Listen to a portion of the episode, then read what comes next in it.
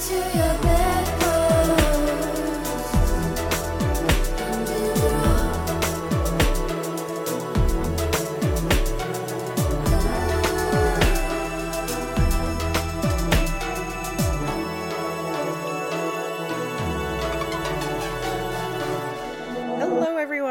welcome to the Bedpost Podcast. I, of course, am your host, Erin Pym, and what I like to do here on the pod is bring fun and sexy guests into the studio to have conversations surrounding sex and sexuality.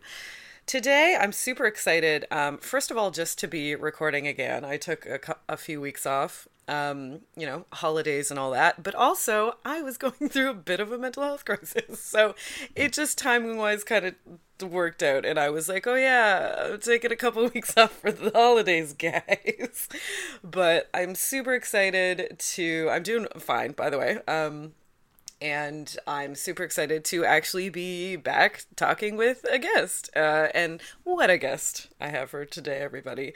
Please, without a further ado, welcome to the mic, co host and editor of Off the Cuffs podcast, one of my favorite pods, by the way, and Aww. adult content maker, Gwen. Hey Gwen. Hello. Hello. so excited you? to be here.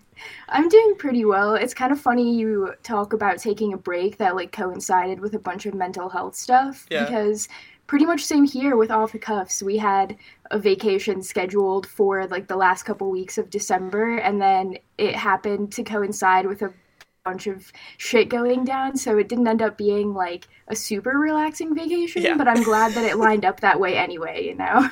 Yeah, totally. You didn't have to end up yeah. taking like a month off because it happened, you know, two weeks before that or something. Oh yeah, nothing with like work got affected, so nice, it's good. Nice. But I'm sorry to hear that. Yeah. I hope you you and yours are doing well. Thanks. Yeah yeah. Um, so okay, yes. Let's let's talk about off the cuffs just a little bit before we get into some of the other topics that we wanted to cover today. I'm really interested in like uh, your journey and how you uh, became co-host and editor of Off the Cuffs, like because I I think it's kind of an interesting story. If you would mind sharing. Oh yeah, sure. So I was just a little listener of Off the Cuffs. Um, just a started listener. listening. just that. a little listener. Just a little listener. I think, yeah, I think I started listening in like 2018 or so. Like, um, it was around when I started coming to terms with my like kink kinky self i guess you could say i got mm. bit by the like radioactive spider or whatever around that time and like a lot of people i was just like doing all the research that i could and was like super obsessed with kink and this being just kind of like coming to terms with this being a part of my identity because it had been i was like a person where it had been a part of my life for a long time but i didn't know that it was a real thing in the world um, mm-hmm. that people like did and that there were communities and all of that so i was super sad uh, i was super fascinated by off the cuffs, and I had been listening, um, yeah, since for about two years from like 2018 to 2020 and i was um, following dick on social media and stuff and he had dick is one of the other co-hosts. We're not talking about yeah. Penis, by the way yeah i probably should have made that clear i also um, follow yeah, dick, dick on twitter. I follow a lot of dick on twitter yeah.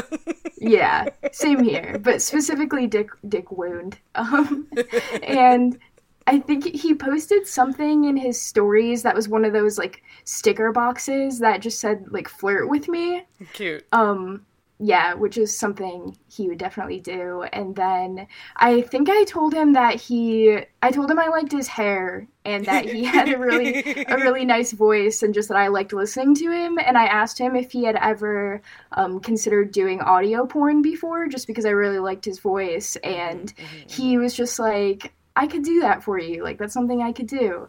So I guess our first interaction was kind of like a sex work custom negotiation. Cool. Um, but he ended up like it ended up not really being that and he ended up giving it to me for free and that was kind of just like negotiating that custom was a really cool way of like getting to know each other and getting to know each other's interests and all of that um, but long story short, with the show, I basically just like expressed my interest to him about like kind of just volunteering to work on the show. Mm-hmm. And then we started dating and it just kind of like grew from there. I started working on it more and more and eventually I started co-hosting. I think because we needed someone some night and then I did okay, I guess. So you filled it. I just kind of knocked it out of the park. Yeah, yeah. yeah. It just kind of became a thing and then now it's basically my full-time job. So do you remember what that first episode was? Uh, like, what was the topic? Sub- what was the subject matter? I think actually, if I remember right, the first episode I was officially on, I was a guest. Um, I can't remember the number, but the episode is called Gail the Snail, and I basically just talk about all of my like gross kink and fetish interests. Um, nice. I can't actually remember the one that I first guessed it, or the I was first co-host on. I'm gonna have to look that up after this because yes, I'm also do. curious. I'd be interested to hear back. You know, hear people's first time and kind of work their way through it is kind of would be an interesting listen. Knowing that now, you know. Yeah, I'm sure there are listeners who know, but yeah, yeah. Um, it's it's really nice. I've been I got a message recently from someone who was saying that they've been a listener for a really long time, like since the show started, and that they appreciated like hearing me come on and kind of like become integrated into the show and that they enjoyed my presence on it and that really meant a lot because again like i used to be a listener so i always kind of wonder like what people think about a new person coming on to a show because i know that can be kind of like jarring mm-hmm. to have someone new come on so yeah i feel really grateful to be accepted into it and to know that people like appreciate what i have to say so and i'm also really grateful to like dick and lexi and max for like helping me integrate into the show too. So yeah, yeah, and I feel like you were probably talked about on the show before you like actually made a, a an in-person appearance. So I'm sure like people who are like longtime listeners like knew about you and were like, ooh, and probably so excited to actually like hear your voice suddenly one day, you know? yeah, that was it's really uh, cute looking back on that too, thinking about when I was just mentioned on the show and yeah. like still like at that point as a listener and kind of fangirling and being like, oh my god, they're talking about me. Totally. So, yeah. I get that yeah. way when like I'm just happen to be listening to another kind of, you know, it's it's got to be like someone who knows me or knows of me and maybe it's a Toronto based podcast or like, you know, sex or kink podcast and I'm just listening as a listener and my name comes up. I'm always like, "Oh my, like I really get excited." like, oh. Yeah, or- like, like you know your name in the shout outs or whatever yeah all that stuff. It's fun. It's like i they see me like i listen to them all the time but like just the fact that they see me even people i know like kate sloan for instance. I'm always like anytime she brings me up on on the dildorks i'm just like oh my god kate know me knows me? And then i'm like no she knows me. She's my friend.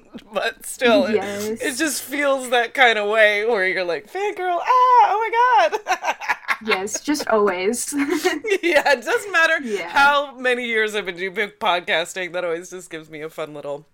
Actually, actually, okay, I'm gonna I'm gonna say this right now, um, because uh, on off the cuffs, um, as a guest, I believe uh, I, I, guess the topic was probably hypno kink, but you had you weren't there yet, but um, uh, Lexi and Dick and Max had on Kate and her spouse Matt, and uh-huh. I had they had a little Q and A like listener questions, and I had written in, and um, I just love everyone involved. You know, like the whole five of them. I'm like, oh my god. In so in my yes. whatever my stupid question was, but I was like, by the way, um, this is like an ideal cast for like a, a really cool group kink scene. You know what I mean? Yes. Um, was like my PS to the question, and the way Matt was like Erin used my name and kind of in that chastising kind of a way. Yeah. I was like, that is the best shout out I've ever heard on a podcast. I was like, oh that's oh so hot and exciting. Like just to hear Matt go, Erin. I oh love gosh, it. I love like it. Fully blushing. Oh, the That's most so blushing, yeah. Aw, I love that. yeah, this is very cute.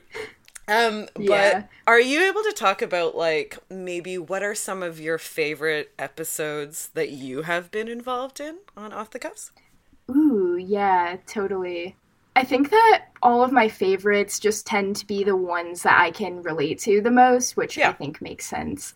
One we did that I really liked, I tend to like the more just kind of like edge play related ones or people who are into kinks that are like just super creative and they put a lot of effort into them. Um, mm-hmm. So one that comes to mind is I, am so bad at remembering the numbers, but it was that's fine. the guest you don't need to do that. Named, but... Okay, cool. The guest was named um, Moth Meadows, and they talked a lot about like really in-depth ongoing vampire role plays that they do with their partner um, cool. um, which really inspired me to want to invest more time into role plays because that's something that i'm always wanting to do but it just takes like so much effort and planning for me um, and then they also talked a lot about like knives and vivisection kinks and um, we talked about like safe alternatives to those or like kind of alternatives to kinks that you can't do in real life without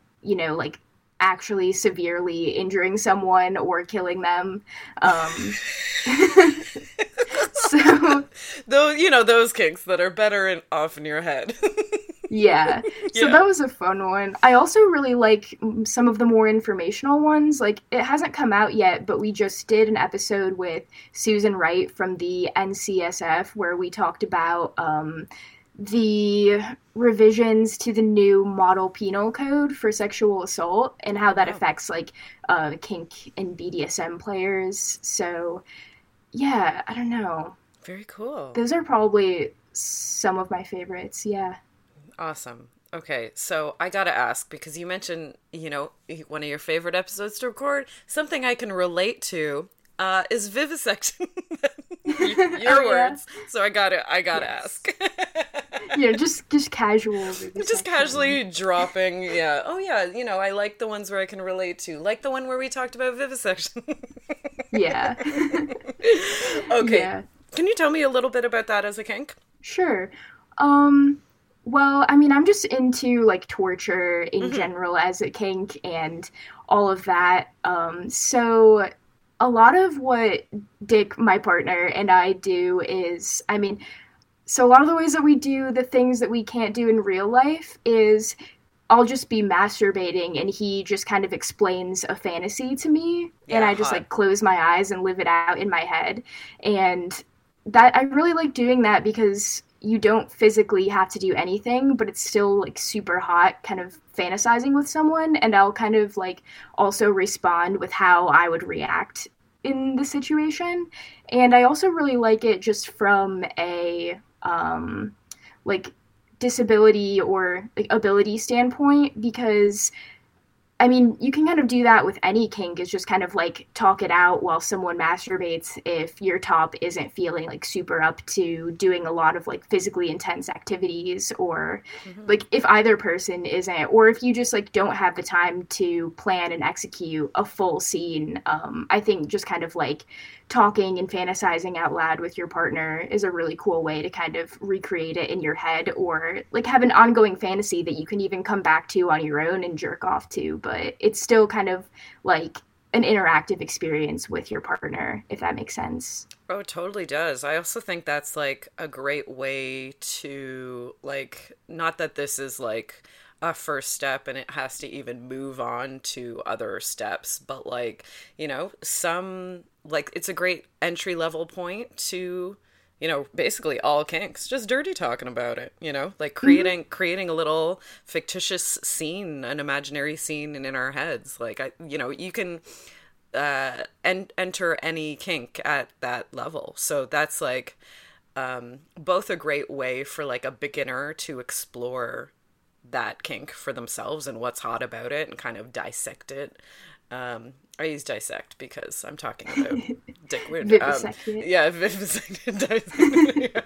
um, but like really, you know, kind of break down what's hot about it for you. Maybe, you know, you just kind of have a general idea of, ooh, that's kind of something I'm interested in, but, uh, you know, where do I start yeah. going forward with it? It's like, well, that's a really great way to kind of pick out what exactly is hot about it, or interesting, or engaging, or whatever word you want to use um, surrounding the kink. But also, that's yeah. just a great scene that doesn't.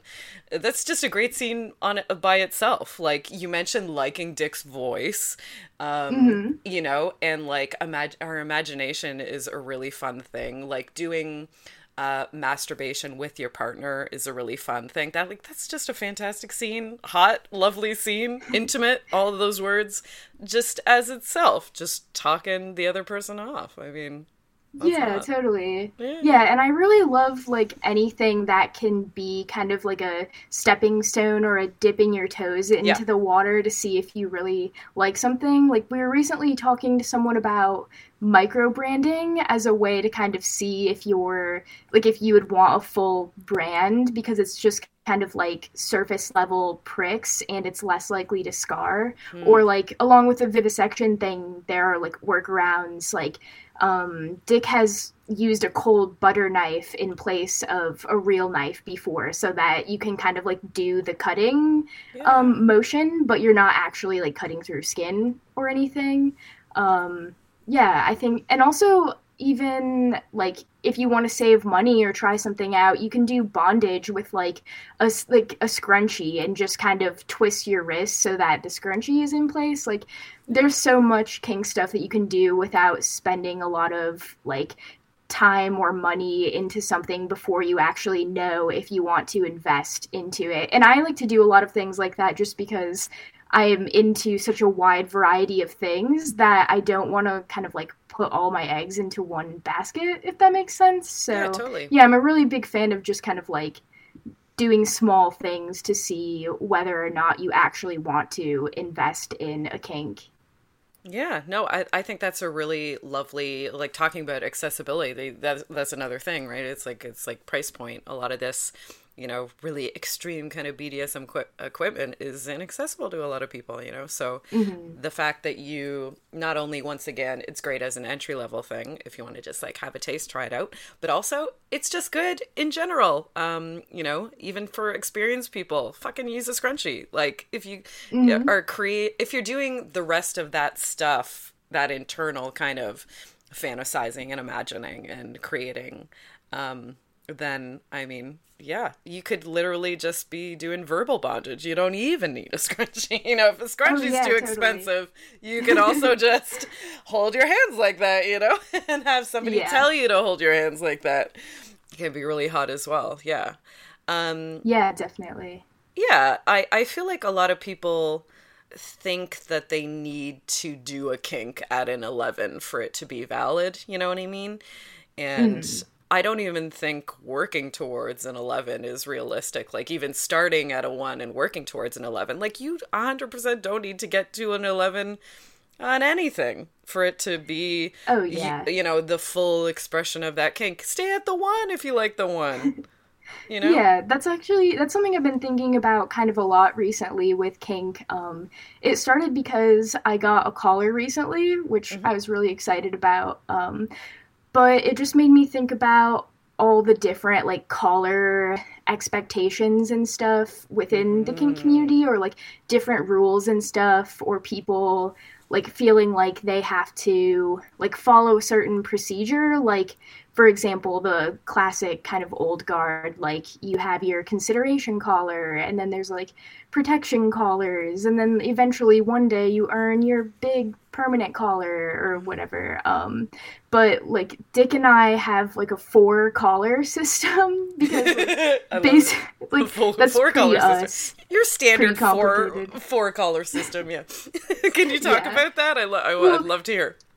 Basically, it's just each of us have a play collar, and then each of us have like a day collar. Basically, yeah. um, like we each have like a leather kind of dog collar for like play stuff because it can be yanked around and like mm-hmm. don't really have to worry about it. Um, and then we each have kind of like a chain, more like necklace type of collar as a day collar.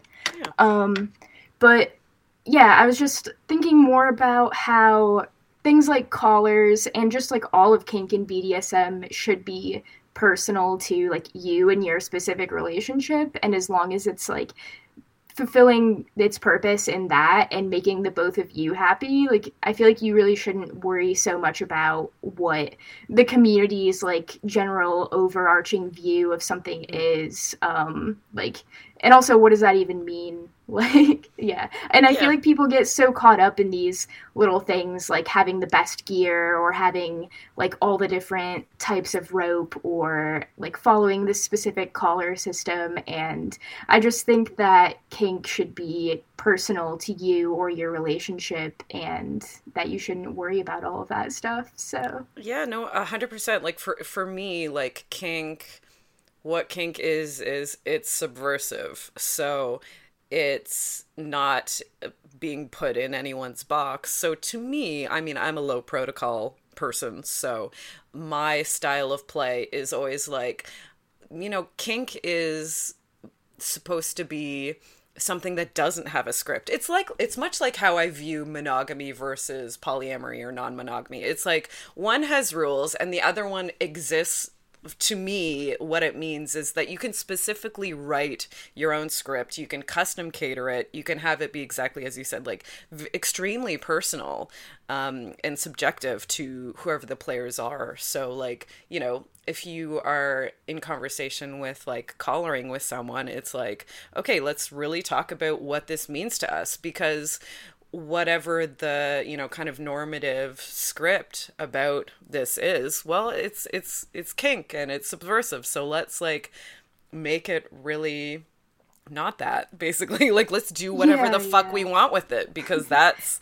i don't know that's more fun to me again a protocol is not really a kink of mine uh, but no ex- exactly that it's like you can literally a collar could literally mean anything like you know mm-hmm. it can mm-hmm. be something that you literally buy together because you think it's cute and then you use it in scenes and it literally doesn't have any more meaning than that or it can have a thousand different ways to earn it, you know, or or what it means, or you know what I mean. Like, I think I put yeah. a, a, bit of meaning on a collar when I started seeing like at work, like professionally, um, just to kind of try and get them to kind of drop into their body and drop into a subby mindset, you know. Mm-hmm. So I kind of say, like, I have a little thing that I say just that they're to set their mind for this hour. You know what I mean?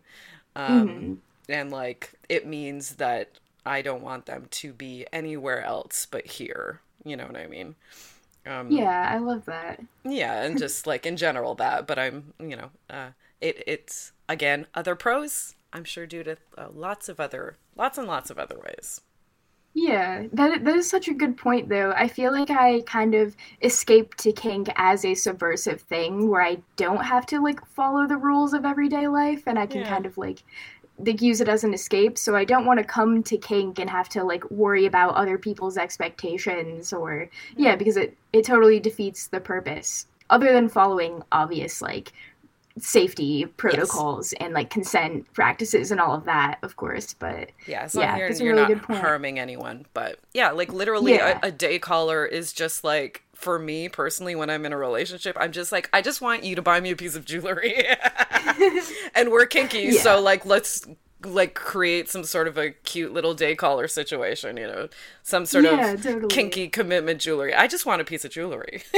totally. I want to wear something that makes me think of you and makes me, re- you know, reminds me daily of how much I love you. Like that's, you know. Yeah, for sure. Yeah, this it. is like the first nice piece of jewelry anyone has gotten for me. And it does it means a lot to me because like who knows? But i don't foresee myself getting married really or having like other big forms of commitment or anything. So mm-hmm. yeah it's probably it's like the most important object to me right now. But yeah like it's totally up to the person on whether or not you want to do like a collaring ceremony or if it even because who knows maybe one day i'll have a collar with someone and it will just be like a meaningless accessory that i just find cute like yep yeah you totally like it aesthetically context yeah. yeah. and not to again like not to poo poo uh, folks that you know are really into protocol and really into doing it a certain way because that's hey, that's a thousand percent valid yeah, well. that's cool too. I yeah. might do that if I had the time and energy. There you go.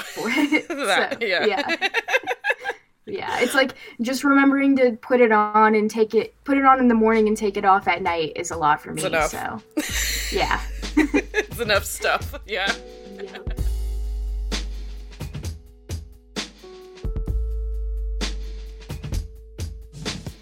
Let's take a moment to talk about our lovely sponsors, shall we? First of all, Oasis Aqua Lounge is a water themed sex club located right here in Toronto at 231 Mutual Street. Oasis is inclusive of all genders and orientations and is shame free when it comes to pleasure and play. Check them out at their website, oasisaqualounge.com. ComeAsYouAre.com is a trans owned, trans operated sex shop that also happens to be feminist and anti capitalist. They carry only the best sex toys and want to give you the best price possible. Next time, use the coupon code BEDPOST, that's B E D P O S T, when checking out at comeasyouare.com.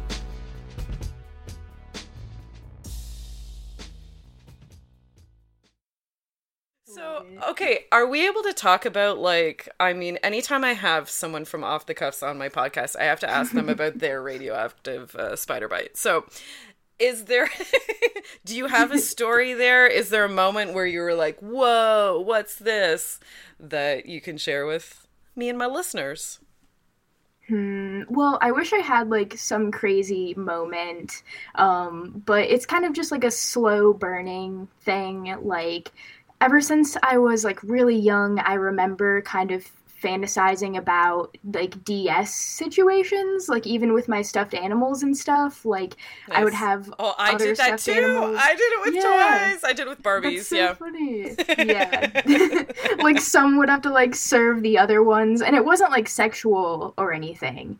Um, yeah. But I just kind of like like it made me happy for some reason, and I didn't know why. and then time goes on, I mean, I was always, I just kind of like was really sexually curious as like a teenager and had a pretty high sex drive, but I was also growing up in a religious environment where that was like super suppressed and I kind of had to like hide all of it. So I definitely wasn't realizing that I was kinky, even though I was like hiding in my room before dinner watching like femdom like edging porn or something. Amazing. so, um, and then it was like, I think in like college where I just, oh, I also stole and read my mom's Fifty Shades of Grey when I was in, I think, high school. Nice. so that was a thing. And then, um, which I liked at the time because I had literally no other representation. Like, I didn't even know that other representation existed.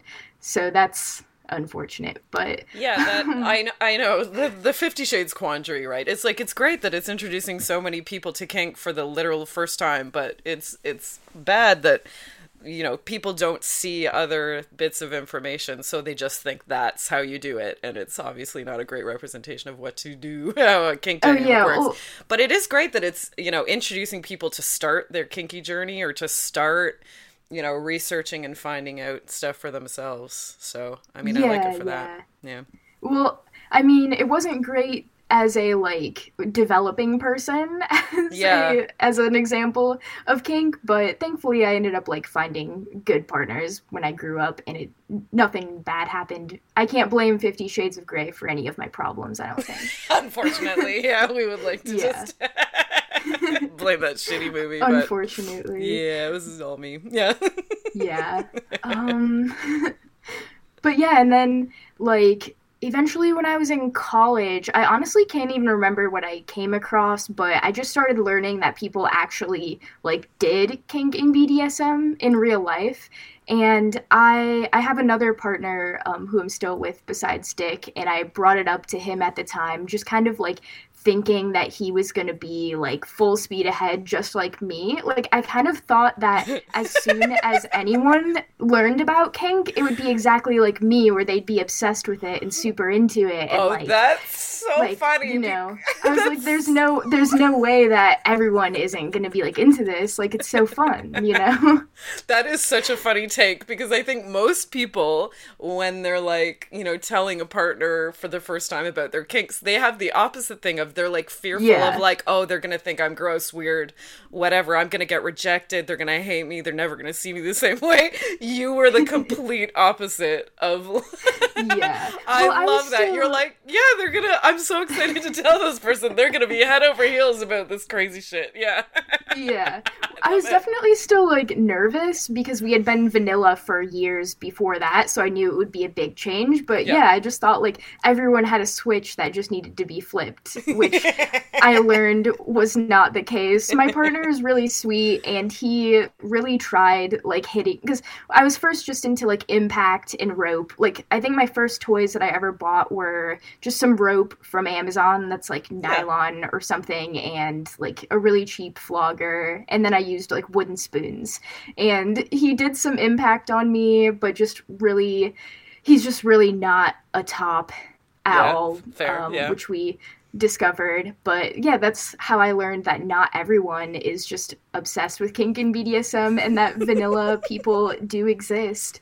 Um, but then after that, we became polyamorous at some point, and then at some point after that i started dating dick which is when a lot more stuff came out um, i think just having a person who like allowed me to be vulnerable with him and who i had been listening to him talk about kink and bdsm for years so i felt pretty confident that he wasn't going to judge me or yeah. anything um, yeah. and he also helped me discover a ton of new interests so i would say that's when it like exploded and then ever since then i've just been like trying to learn as much as i can and grow my skills and all of that um so kind of a long radioactive spider bite but drawn long yeah. drawn out radioactive spider yeah. bite no i th- i think like people really underestimate the power of just like surrounding yourself with information and how that can really affect your journey. Like when you are, if you're a regular listener of like a kink podcast and you're kind of at the kink curious part, you know, maybe you're experiencing some conflict or some shame about like what you want and maybe you're feeling alone maybe like just listening to other people talk really openly about stuff like that it really can kind of rewire your your brain. Like if you came up you know maybe with a really conservative or religious background um where all you know like exploration with sex and sexuality is an absolute no you know? Maybe you've got a lot of um, programming and and like listening to podcasts on the regular where people are like just completely shame free stigma free talking about sex talking about kink. It can really like deprogram a lot of that. Um, so that's like any any people that are kind of like struggling with their kinks and you know feeling just having bad feelings about them i'm like listen to some podcasts and listen to them regularly surround yourself with you know sex positivity and slowly but surely i feel, I feel like it, it really does can have an impact on people Oh yeah, definitely. I think that's like the thing that makes me the proudest to work on off the cuffs is just yeah. like knowing that hearing other people's stories helps people feel less weird in their own skin or helps them be under more understanding of other people's kinks even if they're not into them. Like just hearing people talk about it for an hour a lot of the time will give people a better understanding of it and help them be less judgmental toward that thing. So yeah, yeah totally. listening if... to people talk about kinks is so valuable. Definitely and, and definitely. sex in general but yeah yeah, 100%. Yeah. And like yeah. as you said, like even if that's not your kink, it's like, well, maybe someone will come out to you in the future with that kink and you can be like, "Oh yeah. I've heard of that." And also, I'm not super surprised by that um because i've heard about it on an episode of this podcast like yeah. you know you know it's it's it can really do some really awesome things. So i thank you for your service gwen. Oh, uh, thank you so much. I thank you for your service on the bedpost as well. well I thank you, thank you. Uh, but um okay one thing that i know we really did want to talk about we i mean we said it in your title that you are an adult content maker can we talk about that a little bit? I feel like this is kind of a newish thing for you. Can you? Yeah, it's been, or deny? A, yeah, so I started my OnlyFans, which is my first form of sex work, in April of last year. Mm-hmm. So in like four months it will be a year and I've, I've, since i started the onlyfans i kind of like slowly have added a few more things. So it's been yeah, really interesting journey. There's so much that you have to learn for yourself that I've discovered. Yeah, no, I bet. Like uh, yeah. honestly, online sex work specifically is like 10 different jobs, more even. Yeah. Honestly, I mean, I'm already a freelancer basically with what I do for Off the Cuffs, and I also do like some freelance writing for other blogs and such. And yeah, I mean, I'm. I want to write a blog soon about things that you don't know when starting online sex work, but basically the gist of it is just that you're like a small business owner. Yes, you are. It's yeah. your business. Yeah. I was doing a consult um, with uh, also a newish sex worker um, the yesterday, and yeah, same thing. I was like, this is literally your business. So like, you know, tell them your rates, tell them your boundaries, tell them everything up front, tell them what payment processors you accept, tell them like just write it out once really detailed and then just copy and paste it every time. Like that's not rude. That's not being strict. That's not being mean. This is your business and businesses make money and businesses yeah. you know have um, have rules that you follow to book people, to give them the money, to see them under certain circumstances. Like you can't just text your, you know, what like your your fucking masseuse um and be like you up. Like like no yeah. you, you, have to book through you know this website. Um you know you have to pay beforehand via their website. Like whatever it is. Like all small businesses all businesses run that way. They all have their own little set of rules and that is just what it is. It's not mean or rude or you know too strict. Am i being too strict? It's like no yeah. it's your it's your job and you're asking for money. That's not something you should feel apologetic about. It's a yeah, job. totally. it's the reason you are doing this work to get paid.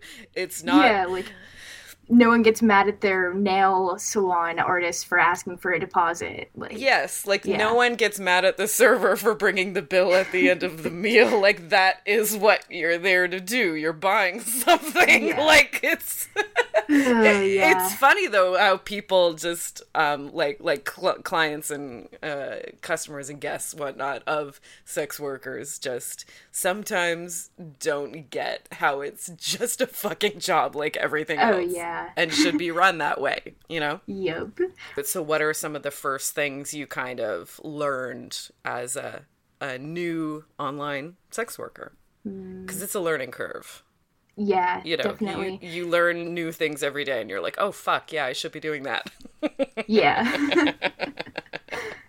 hmm, well, I don't know, something that I'm still, I think all of it I'm honestly still learning. Like, I don't have a lot really, like, it's been almost a year and I still don't have that much ironed out or like solidified as like a pattern of what I do mm-hmm. consistently because like figuring out what I want to do consistently is so hard. Like, um, I think Amberlynn Le- Reid always talks about um, like having your core three, and Lexi, if you don't know, also from Off the Cuffs, is also always like you gotta have your core three things. Like you gotta have your brand and what you do. Um, mm-hmm. And I think the hardest thing for me is honestly just figuring out what I want to do because I am a switch and have such a wide variety of interests that it's like so difficult to pin myself down to like femdom or just doing fetish porn or just doing like masturbation. I don't know. Um,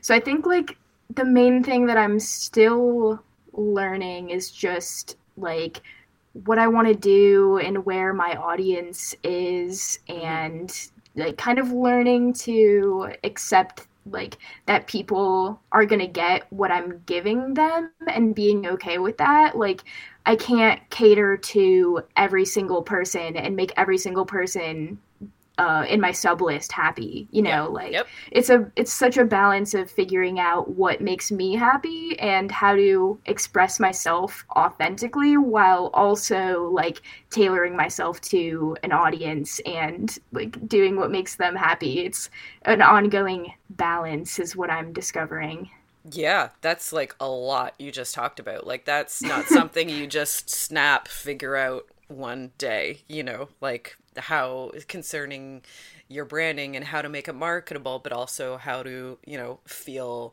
you know, creatively fulfilled or whatever um, with the work you're doing, you know, happy with your job and like, that's a lot. It's a fuck ton lot to try and figure out and navigate and balance, especially as somebody that's just coming into this at the beginning. Like as we mentioned, you know, it's like 10 jobs. Like you just yeah. mentioned a bunch of jobs right there. Like there are people whose jobs are marketing, you know? Yeah. There are people whose jobs are branding. There are people, you know, like all of this stuff. These Social all... media, like. Yeah. Oh my yeah. God. Yes. Like. That's its own whole thing, but. It's a full time job. Like, honestly, all of these little things, and they're not little things, but like all of these things we're talking about, it's like they're all full time jobs in themselves. So to yeah. suddenly be accepted, expected to you know know how to do these like 25 freaking jobs it's like yeah yeah and i've also been learning yeah i've yeah. also been learning um just like i feel a lot of pressure a lot of the time to like always be doing more which i think it's a thing with off the cuffs or like anytime you're running your own business um yeah. and also i think it's just my personality like always worrying that i'm not like that i could be doing more or that i'm not doing enough because there's always like more platforms to expand to because you never know when one of them is just going to disappear off the face of the earth one day or yep. like you could always like um like have more content out like it's difficult not to compare yourself to like other subscription pages and be like, oh my god, they have like five years or 10 years worth of content uploaded and I have nothing. but like, I'm really trying to just focus on like perfecting my like one subscription site and my one clip site, like ManyVids, before I move on to having like 10 different platforms that I'm trying to manage and like just trying to like keep moving forward, but without feeling all that pressure from everyone to like be doing the most. If that makes sense. Yeah, grind culture, hustle culture. It's yeah a real thing. Um, I know. I mean, also myself, like guilty. Uh, I just keep adding projects. I mm-hmm. I just keep adding ongoing projects like yeah. I just and I, I like doing that. Like i like being a person who's always working hard and like always like looking forward to the next project. But yep, yep. again it's a like a balance. Yeah like you can only add so many fucking projects until literally you do nothing but work. So you yep. know there's got to be a moment where you're like okay is this enough projects? Probably. Yeah. the answer is probably don't start that new thing um, yep. But that's like what you're expected to do as like especially an online sex worker it's like that fucking hustle culture especially with social media oh my god if you follow some of the people that do this like uh like full time the fullest of time um it can be pretty fucking intimidating. It's like, wow, they're on like a thousand different platforms. They're putting out content hourly. They're tweeting, you know, every oh, 10 yeah. fucking minutes. It's like, Jesus Christ. Like, how yeah. am I supposed to do that? Yeah, I think it's so important to do, especially starting out, like doing your best not to compare with things yeah. like that because you never know. They could have like personal assistants. Oh, they have a team. Like, yes. Yeah. a thousand and, percent have a team. Yeah. Yeah, and like I'm just not a person where I have like four jobs and like some of those jobs even have a ton of micro jobs like we were saying like yeah. yeah, I think it's just important to like accept where you're at and what you can do and like try to keep you know like making it better and keep moving up if that's what you want to do. But yeah, I don't know. Hustle culture bad. bad, bad, bad. Yeah. Yeah. I'm trying to like embrace the subvers- subversive nature of like femdom as far as hustle cu- culture is concerned. Um, because i'm very i'm very much an an overworker. I'm a workaholic you know what i mean? So mm-hmm. i really do try and be like no i'm the fucking femdom. I should be the one sitting with my fucking feet up and yeah. have all the gremlins doing my shit. You know what i mean? So i try to kind of take a cue from that uh, to try and I don't know channel that for myself. Sometimes I'm like, no, I shouldn't be the one working my fucking ass off. Um, yeah. You know, if I'm really gonna be like a fucking femdom here, and I know it's like the fantasy versus the reality of it, but sometimes I'm like, no, I should be able to just like do nothing today and be just a fabulous rich bitch. Uh, yeah, totally. Because that's the fantasy. Yeah. That's not the reality, but like that's the fantasy. And sometimes I'm like, yes. Yeah. that is what I'll do. I need that. Yes. Somebody give me that. Amazing. Send me money. yeah. yeah, it can definitely be hard to like delegate, but that is a pretty big plus side to femdom. Yeah. Yeah, you know what? When I think back to like me getting into sex work and trying to, you know, figure out where I wanted to kind of enter the industry, I feel like femdom gave me permission to do a lot of things, like specifically with what I was talking about before surrounding like um, boundaries um, and dealing with clients. I, I honestly was like, well, I think in femdom, maybe I can afford to be a little more um, just upfront with all of that stuff, uh, unapologetically. Mm. You know what I mean? And yeah. the reality is that, you know, men don't want femdom unless it's like in a scene. Like they don't want, yep. you know, no, I'm going to be treated like every other woman on this planet um, until we start the scene. So it's like that fantasy versus the reality thing. But like, I think that was truly a driving force for myself getting into sex work as a dominant. I'm like, maybe I can have a little more of the power there as far as, um, you know, admin stuff, my even stuff like my safety, I was considering, you know what I mean? I'm mm like mm-hmm. this is just a place where I can feel maybe I can feel a little safer if I'm in the dominant position. Yeah, totally. And I think you can definitely like like of course you can still reinforce those boundaries as like a bottom or a fetish model or something, but it definitely makes it I think more natural when you're cuz I have like I kind of, since I do so much, I have like clients who are kind of like my subs, or I like treat them like a sub, but I also have ones that are into more of my bottomy stuff or fetish modelly stuff. And I feel like I have to talk to each client kind of differently. Yeah. And it's definitely more natural to like enforce your boundaries in like a femdom sub dynamic than other types of dynamics. So I definitely yeah.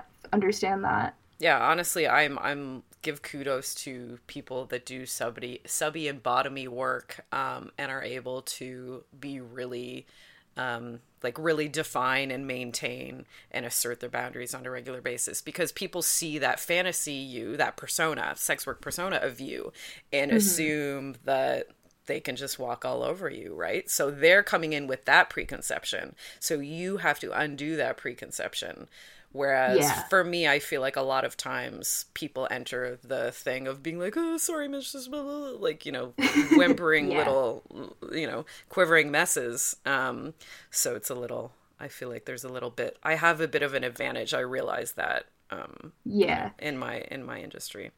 Yeah, I think it's probably just important to realize that no matter what kind of model you are, no matter what kind of content you're making, you probably have to be prepared to lose some clients based on like if someone thinks that you're not like as sexy anymore or they don't want to buy your content as much anymore because you're enforcing your personal boundaries like huge red flag yeah, that's just gonna have to be a lost client, unfortunately. So. Yeah, you don't want them as your client. Yeah, if yeah. they're gonna, if they're good, if you're going to, if they want something, and then you're like, great, here are my rates, and then they're like, fuck you, you know, whatever yeah. slur they want to say at you. It's like, wow, dodged a fucking bullet there. Oh yeah, and I'm Jesus sure that brings Christ. out like a whole other level of that is probably brought out with COVID and in person doming. Like, I guess maybe one plus side is it might be easier to weed out people who aren't willing to like put in the work to have an yeah. in-person session because it's more screening yeah and yeah. that's what screening's meant to do it's meant to weed out people who are unsafe you know who are uh, wishing harm upon you who are so it's doing its job you know if, yeah. if, if you get the, i think this is great advice if you get people getting pissy over you know your screening procedures that you have thought about and are going to make you feel safe and these are your boundaries and you're enforcing them if someone's getting um, all butthurt about that then that screening procedure is doing its job it doesn't yeah. mean that it's bad you need to change it you need to adapt whatever it means that whatever you put in place there is working.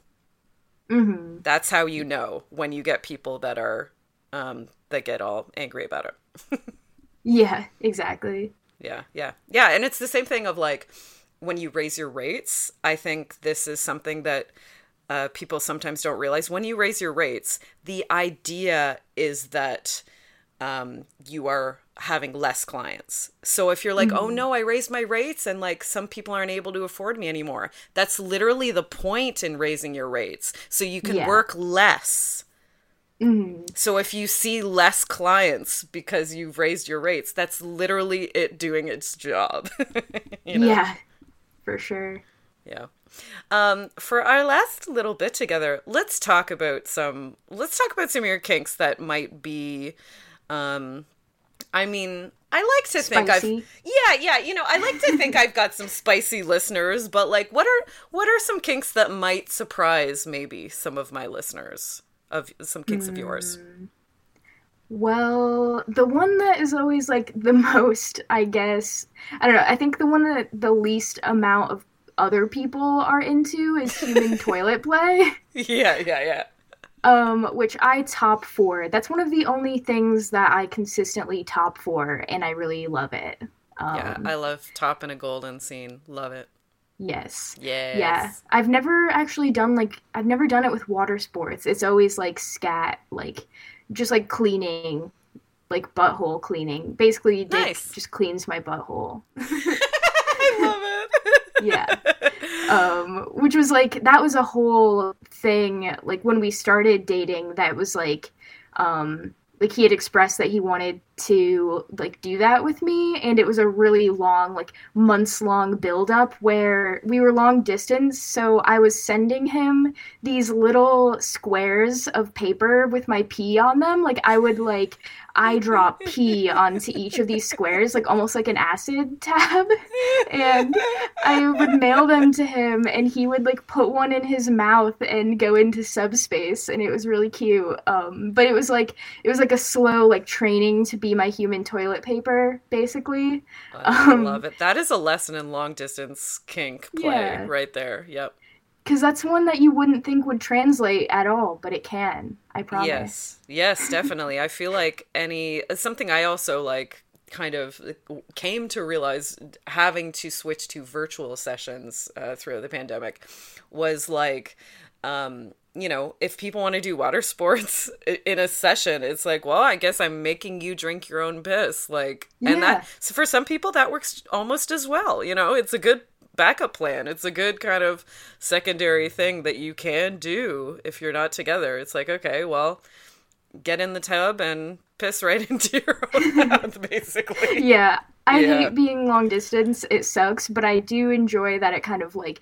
forces me to be more creative with kink. Yeah, because so. I'm sure I'm sure some subs that I've done that with are have been surprised and learned a bit about themselves. They're like, "Oh wow, okay, that's the thing we can do. That's the thing I enjoy cool. Yeah. You know? yeah. Um, um can I ask you surrounding surrounding that type of play for you as a top, like what that feels like for you, what that does for you? I think that it makes me feel like I mean, I don't know how other people feel when they have service tasks done for them, but it basically just makes me feel like that um we also do a lot of like Dick does all my grooming, like waxing and shaving, and it really feels similar to that. Like it feels really loving and sweet and intimate. Like Oh, I love that. I mean I love that you it, said that. Thank you. I love that. Yeah, I mean, it, it is like, it's super intimate and vulnerable, like licking someone's asshole clean, you know? Like, it sounds silly, but it really is like an intimate experience that, like, has brought me together with him a lot. I think actually I put his play collar on him for the first time after um, he did like a cleaning thing for me. So it really just makes me feel all like warm and fuzzy inside, like any other service task being done for me. I love that you fucking answered that because I think for people with toilet play, they're picturing the opposite. They're like picturing a humiliation type of an intention yeah. with this act, which of course you can do that too, and it's lovely and fun and hot and all those things. But like the fact that I feel like any type of kink play can have a really wholesome intention like that. Can be heartwarming, can make you mm-hmm. warm, feel warm and fuzzy and intimate and emotionally like close to your partner. Like so I love specifically that that's an intention you you have with those types of scenes. Yeah, anything really like quote unquote gross like that always makes me feel really close with my partner. Like I guess another like spicy because I I also really like uh bottoming for like puke like being forced to like throw up or like puke. Mm-hmm. Um and that's another or like even just like intense gagging and that's another one where like Dick or my top or whoever like calling me pretty after I am like crying. Like I have like tears streaming down my face and my makeup is running down my face and I feel like super disgusting. Like having someone call me beautiful like in those moments or like think that I'm really hot in those moments um really means a lot and is just like a really cool part of kink i think that you can feel like the most loved when you also feel the most disgusting and awful so. Yeah that's really a really cool take on that as well. If you you know if you can love me at my pukiest. Exactly. I only want people who can love me at my pukiest. Oh, that makes me so happy. yeah, I, I I feel that intention though. I don't do any scenes with vomit because that's actually a hard limit of mine, both as a top and a bottom. But like, okay. I I feel what you're saying surrounding like the intense gagging stuff. Like, um for me i do as a bottom i do like you know some gagging training and stuff like that and it feels really difficult for me um because I do have a hard limit of vomit. So like it feels mm-hmm. really intimate. It feels really edgy for me to like do a lot of gagging play. And that thing of like you're just a fucking mess and then yeah. that thing of them just being like, "Oh, you look so fucking hot right now" or whatever it is. Like, "Oh, you're you look really pretty with your makeup running, you know, like lipstick every fucking where all over your face and tears and all that snotty you know whatever it is yeah, like, it, like it almost means more than if i were to like fully yeah. do my makeup or something yeah and they're like baby you look you know like who's my baby and it's like exactly. oh my god i just yeah there's something really like a deep healing thing that's happening uh, yep. with that type of play, or there it can be for people. You know what I mean? Again, oh, yeah. totally valid to have a thousand different intentions with that type of play as well. But like, I truly think any type of kink can be really fucking romantic. yeah, you definitely. know, especially yep. like ones that people view as like hard or gross or you know edgy kinks. It's like I think a lot of people think like the quote unquote hardcore stuff is all about I don't know, being mean and stuff. It's like uh, really often it's not actually. It can be really yeah. like really sweet type uh, yeah. types of play. Yeah. Yeah, which is definitely something I wasn't expecting getting into kink and BDSM or something I didn't know starting out. I definitely thought it was just like, okay, Dom is mean, mm. Sub mm. is compliant, but yeah, so Dom, yeah, Dom is mean, Sub is compliant. yeah yeah, and also Dom can be like mean and nice at the same time. Oh yes, I, yeah. I I like to say that I've mastered the nuance of that for sure. like oh, kind of yeah. a, a, a sweet sadism, you know. Yes, definitely. Yes, that's my favorite kind. Same. Oh, that note, yeah, that nuance is like yeah, really hot to me, uh, specifically yes. as a top. Yeah. And I mean, I love to receive that too. Let's be honest. Yeah, yeah, if that's kind of how like Dick always describes his topping style. Is like, uh, have you seen the Texas Chainsaw Massacre? yes. It's like I forget his name, but the guy who owns the like gas station meat shop, who's like kind of sweet, but at the same time he's like jabbing the girl with yes. the stick. Yes. Oh, yeah. yes. Yeah. yeah. So good. That that that that. Yeah. Um, okay, I hate to cut this conversation short, but we are just about at time. Gwen, I want people to buy all your porn and subscribe to all your things, uh, and listen to Off the Cuffs. Um, where can we do all of that? Yeah, so you can find all of my porn stuff um, at onlyfans.com slash bydaily666 And you can also follow me on Instagram and Twitter at bydaily666. I try to do my best at keeping up with social media, um, even if it's hard. And you can also buy my clips on the Off the Cuffs ManyVids, which is off the or which is manyvids.com slash off the cuffs or you can email me any questions or anything like that at bookingoffthecuffs at gmail.com and then you can listen to Off the Cuffs on basically any podcast streaming service, um, or also on our website, offthecuffs.org, which is also where you can read my blog posts about kink and BDSM and just kind of like hear more of my thoughts on different kink and fetish things. So, yes. Lovely. Yes. Um, thank you for all of that. Uh, please check everything out. Uh, blog posts, especially. I've been, you know, I do a little bit of research. Like, I, know, I know you, but also I like to do a, that little bit extra. So, I was reading your blog posts before I interviewed you, and they're, they're oh, very so well written and really lovely. So, everybody check all of that out. That. Yeah, you should, you're clearly you're really good at it. So, um, thank you folks, you know where to follow me by now. At the Lady Pim One on Twitter is where I'm most active. But if you must, you can go on over to Instagram and follow me at the Bedpost Podcast or at the Lady Pim. We have a Patreon. It's the Bedpost Show. We have a YouTube page. It's the Bedpost Show. Um, and also, I mean, I love to thank the lady who does the original music for my podcast, uh, Stephanie Copeland. You can find out more about her and her art at stephcopelandmusic.com. Gwen, thank you so for being such an amazing guest. This has been so lovely. Yeah, thank you so much for having me. I had such a great time talking to you. Ah, uh, me too. I know, finally, right? Uh, thank you to everyone who's been listening. Hope you enjoyed this one. We'll see you next week with another fun and sexy guest here in the studio talking about sex and sexuality on the Bedpost Podcast. Blah, blah, blah. Bye. Get fucked, everybody. see ya. Bye. bye bye.